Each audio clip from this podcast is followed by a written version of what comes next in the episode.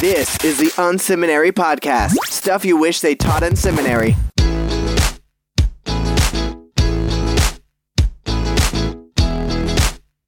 Welcome to the Unseminary Podcast. This is episode 497. My name is Christine, and I'm one of the hosts of Unseminary. And today I'm joined by Rich, the founder. And before we get going, Rich, I've got a couple of questions for you to kick us off. Today we're talking about hiring and onboarding mistakes. I'm curious, over the years, how many church leaders have you hired?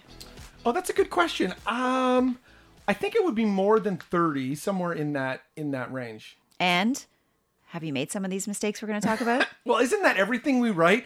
It's like we're trying to solve our own problems. So yeah, absolutely. It's never a problem for me to come up with don't do this or here's a problem, here's a mistake. And so yeah, absolutely I've made some of these mistakes.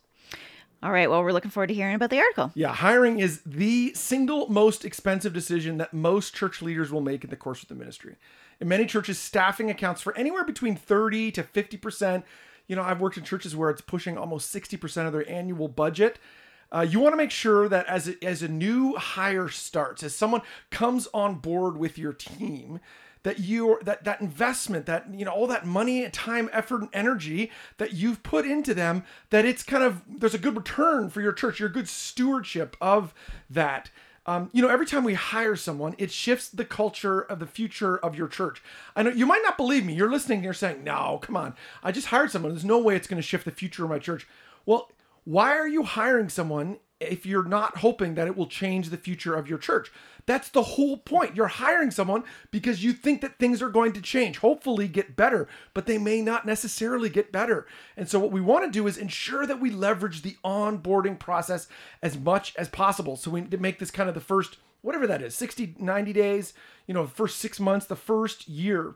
You know when i was when i was younger when i was a young wee lad uh, i was a royal canadian air cadet. Doesn't that sound fancy? Uh, but it's really just an opportunity to volunteer and uh, take some free gliding lessons. Gliding is so fun. Gl- a glider is a plane without an engine in it. And um, you know what they would do is you'd pull you up to a few thousand feet and then let you off and uh, and then you would just glide your way back down to the ground. You know, over the years, I loved going on these glider weekends where you get a chance and to do a whole bunch of different gliding. But one of the things I noticed as a young person, and then now it obviously makes sense as an adult, is they would let us fly the gliders. I don't know if this was legal. I don't know if I could be getting people in trouble. They would let us fly them like up in the air, but they never let us take off. They never let, let us take off or land them. Uh, that was always someone who knew exactly what they were doing. And why is that? Because takeoff is so important. Landing is so important. That initial ascent as you take off the runway, in this case, we were being pulled behind another plane, critically important. The same is true in a hire. Man, takeoff is critically important. The first hour, the first day, the first week, the first month, the first six months, critically important. So today, what we want to do is uh, find some common mistakes, things that go sideways, that are not, you know, that could hinder, uh, you know, as new team members come on board, as as you see them get connected. All right. So you've got five mistakes that you've seen churches make. Maybe you've made them yourselves. Hard to say. no, every one of these I've made. Absolutely. Uh, well, these are gifts to 2021 church leaders. So the first mistake is the definition of winning is foggy. Tell us more. All right. So, um, everyone that works at your church needs a crystal clear understanding of whether they're winning or losing. A clear picture of what the win looks like in their area is critically important for the well-being of our team members. In fact, studies have been shown that people would that people prefer the feeling of losing over the feeling of being unsure whether they're winning or losing. So think about that for a second. People would rather know what the target is and not be hitting it than be unaware of what the target is. Having a clear set of goals for new team members in their first 90 days is an important part of the onboarding process. This can be as simple as a list of people that they need to meet with or a series of activities that need to take place. Being crystal clear on exactly what people need to do as they begin can launch them in the right direction and set uh, as they as they set off in the new role as a church. Don't allow the definition of winning to be foggy or unclear to them, but go out of your way to define this with as much granularity as possible. In fact, I've had team members over the year as we've done this, they've said, "Oh, oh, thank you so much. Uh, thank you for for just making this easy for me. You know, I would joke uh, sometimes with people on their first day, but listen, your job today is to just find the bathroom. That's it. I that you don't have anything else to do today. Just find the bathroom. Obviously, that's a little bit of a joke, uh, but you want to be as clear as that. You want to be as crystal clear as possible. All right. Well, you've got some really practical next steps for the first 90 days to kind of fight against each of these mistakes. Which one did you want to highlight in this area? Yeah, so we've got a couple of these on each of them. You can just uh, we don't have to go through them all, uh, but check out the PDF that's attached or look at the at the show notes. You'll see more information about that. So the one I think here the kind of keystone practice that is a good thing to fight against this is to write out to take the time to write out a one or two page description uh, of what the first wins the new te- team member should focus on. So this literally can be like, here are the 18 people you need to meet with. Here are the three projects you need to research. Here are the that kind of thing. You want to go out of your way. It doesn't need to be long. A couple pages uh, to just define for them. Hey, here are your first steps over the next month, over the next two months, that sort of thing. All right. Um, second mistake relational dynamics are ignored. Now, we have moved a few times. Yes. Um, and so our kids have been the new kids a couple times. True. I feel like as parents, we've tried to be really intentional to kind of help them through being the new kid. Yeah, true. Seems to me the same dynamic is true for new church leaders in a new so true. context. So true. So they say again, whoever they is. This is one of those things I picked up at some point. uh, Someone else's idea. I I just have lost the the uh, who who to credit it to. They say that every staff member needs three things to succeed. Uh, they need a clear, which the first one was this: a clear sense of winning and losing. So you know who you know what, what am I winning or losing? The second thing they need, which I pull listed here, is they need a friend at work. Uh, they need someone who, frankly, they can kind of chirp about things and be like, ah, this is terrible. I don't like this thing. And they're not worried that it's going to get back to whoever they have to worry that it's going to get back to. That is an important piece of kind of feeling great about work. People need friends at their places of employment. Uh, giving people clear relational clues in uh, in the early days is it important for them to develop relationships that you need to tell them, hey, it's an important thing here. You should be friends with these people. A good practice on, on this front is on the first day is to, or in the first couple months, is to really allocate to them, to point out to them, here's a mentor for the first 90 days. Someone that they can meet with regularly, maybe once a month or, or maybe once a week or once every couple weeks. Maybe this person takes them out for lunch on the very first day. Uh, they, and, and you want to do this, this person should not just be a like, the wise sage mentor who knows everything. But i would work to when i when we thought about these in the past i would try to work think about hmm, who do i think they might naturally be friends with? And let's actually put some accelerant behind that and say hey we, eh, eh, hey mentor uh, your job is to develop a relationship with these people. So uh, relational dynamics they're super important. Don't oh, you know if you're a driven person if you're a three enneagram and all you're worrying about is getting stuff done uh, you need to be thinking about this. How can we help people develop friends in uh, their first, you know, 30, 60, 90 days? Well, the mentor suggestion is super practical, of course. Is there another next step that you'd want to zero in on on this one? Yeah, so this is like a super, this is like a small tactic. Uh, but I know as a newcomer, I love this. Uh, hand out name tags to the first team meeting that the new team member is in. So if you've been in that where you're in a room of eight people and you look around and you know Bob and you know Sue, but there's six other people you have no idea who they are. Um, at that first meeting, you we can make a fun of make fun of it, make a joke of it, and and you know put a name tag on them. Uh, make sure you go out of your way to have people introduce themselves. Hey, this is my job. This is what I do here. I, I this was the, I had someone do this. This wasn't when I was a first time staff member. It was when I was a coach, a consultant in a church. And it, the first time I showed up there, they did that, and I was like, man, that was so great. What a gift to me because it made me feel welcome. And it's one of those things, even if they don't remember everyone's name, it communicates such deep value to them. It says, hey, you're important to us. You're important enough that we're going to do the goofy thing of putting name tags on us. So, yeah, put name tags on uh, for the first team meeting that the new team member arrives at. All right, the third mistake is that technology training is skipped. I think this is so good. Even when people kind of would say that they're tech savvy, sometimes it's just that they know their systems or Yeah, the true. platforms that they've used. They're Yes. they're super comfortable with them, but Yep. they still need training in whatever you're using. Yeah, this is so true. I I so uh, I in the last 5 years have started uh, working in an organization that ha- has a number of people who are technologically challenged. And I I am naturally a technology person. Does not scare me. I love trying new things. I'm happy to jump in and try it. But that's not how everyone is. In fact, uh, people, there's lots of people out there who are scared of new technology. And the other thing, like you said, Christine, is that there is so much technology that that just over time gets bolted into what we do as a church. Technology is increasingly the air we breathe at our churches. Obviously, we've all seen this in the last year uh, as our churches have become more remote and as we've you know figured out all this this you know stuff.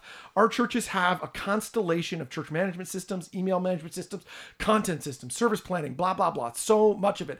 This can be a bewildering amount of detail to think through when you're starting a new role if you want to show care for people as you're onboarding them, you should give, you go out of your way to assume or to not assume uh, that people know how to use Google Docs or Office 360.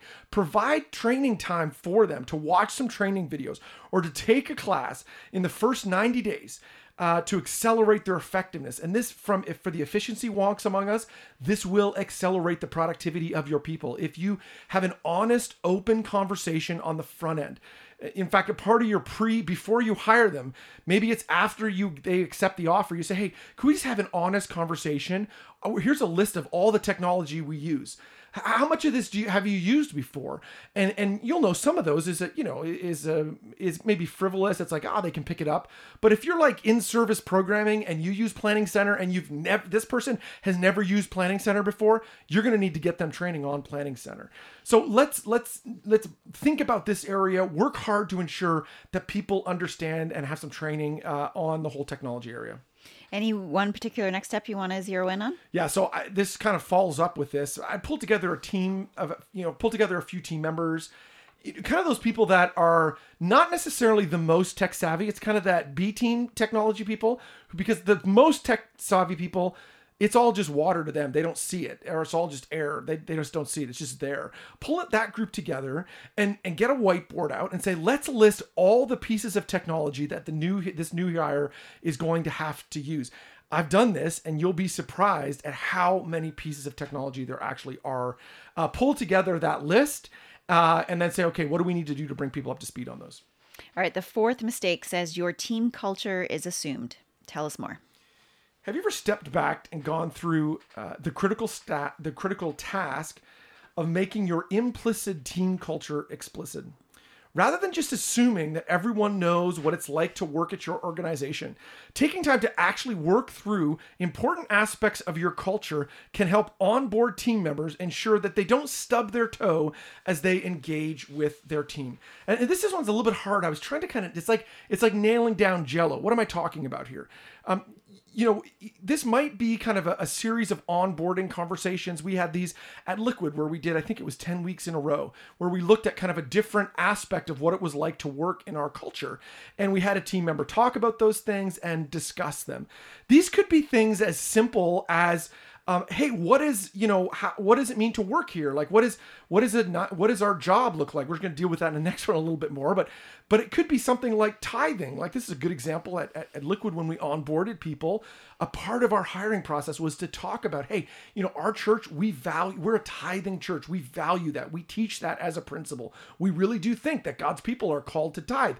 So right up front, we're going to ask you, hey, how is it that you would like to give to the church? Would you like to, and, and here's five or six different ways you could do that, or three or four different ways that you could do that. That's an important part of our team culture. You'd rather have that conversation up front than a year from now, someone starts and they've never given, and then now they're out of step with the broader culture. They, they, they now you got to have a bigger conversation, which is, hey, how come you're not plugged in to this culture?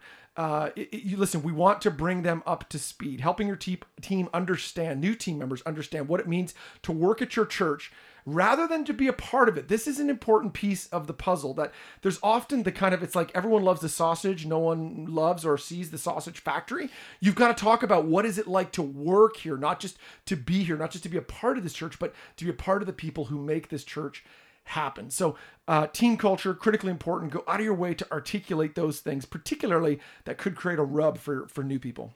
Yeah, I feel like that could require quite a bit of pre hiring work, but yes. I also think it could actually make it a more attractive place to work. So if that those Absolutely. conversations are happening out and before you're onboarding somebody, you might even have better candidates on your hands. Yeah, absolutely. And and you know, they're again um part of what Liquid has done very well, and this had nothing to do with me, which was great, and a lot of it's happened after we left.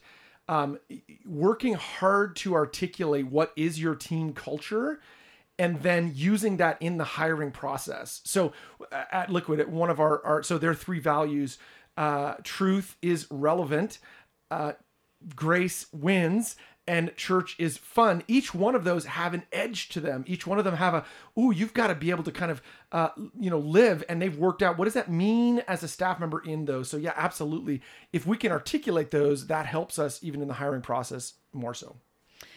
All right um, the f- fifth mistake. Well everyone wants to work at a place that values balance um, but what if this is the mistake your church's definition of work-life balance is unclear? Yeah, so this really is almost like point B of the last one. I kind of cheated here and did like four and a half. But I think this one is one of those rubs where I've seen uh, cause so many problems in the church. Uh, every church has a slightly different nuance on how they work through how people are to balance their work and their life much of our ministry becomes a lifestyle rather than a nine to five job. And being really clear on how that works itself out in your team in the first 90 days will really prevent two things. One, it will prevent, uh, it'll ensure that there aren't missed expectations. So if your expectation is insert whatever, you know, whatever that expectation is, if you don't clearly articulate this, I know you know this, friends, but an unarticulated expectation is just creating an opportunity for there to be frustration. So that's the one thing. The other piece of it is if you don't clearly articulate what the work life balance is, actually in those early days, people can develop negative work habits that could cause them to burn out long term. So take time to be explicit in what your expectations are around when people work, what uh, you know, how often they have to come into the office. If you're fully remote, when do they need to be available online? Those sort of things. What how do you communicate people in the non-work hours? I know for me a couple a couple just give you some practical examples of this. O- over the years I've um, I've said to staff members, listen, I, there are three ways that I'm primarily going to, or four ways I'm primarily going to communicate with you. One is in meetings. So when you're in meeting, you should respond. But then when it's not in meetings, there's three other ways I'm going to communicate to you. If I send you an email, what I'm indicating to you is I need to hear back within 24 hours. That's you don't need, which means I don't need you to jump on this right now, or I need you to to to get back when we work again. You know, so if I send you an email on Saturday, hey, if your first work day is Monday, get back to me on Monday. If I send you a text, then I'm expecting you to get back to me in the next hour. If I text you, you don't need to drop everything, but I, I would anticipate this is an important enough issue for you to get to, back to me within the next hour. If you're in a meeting, you can wait until that meeting and then get back to me. But if I phone you, if I actually ring you, I'm calling you because I want you to pick up the phone and talk to me.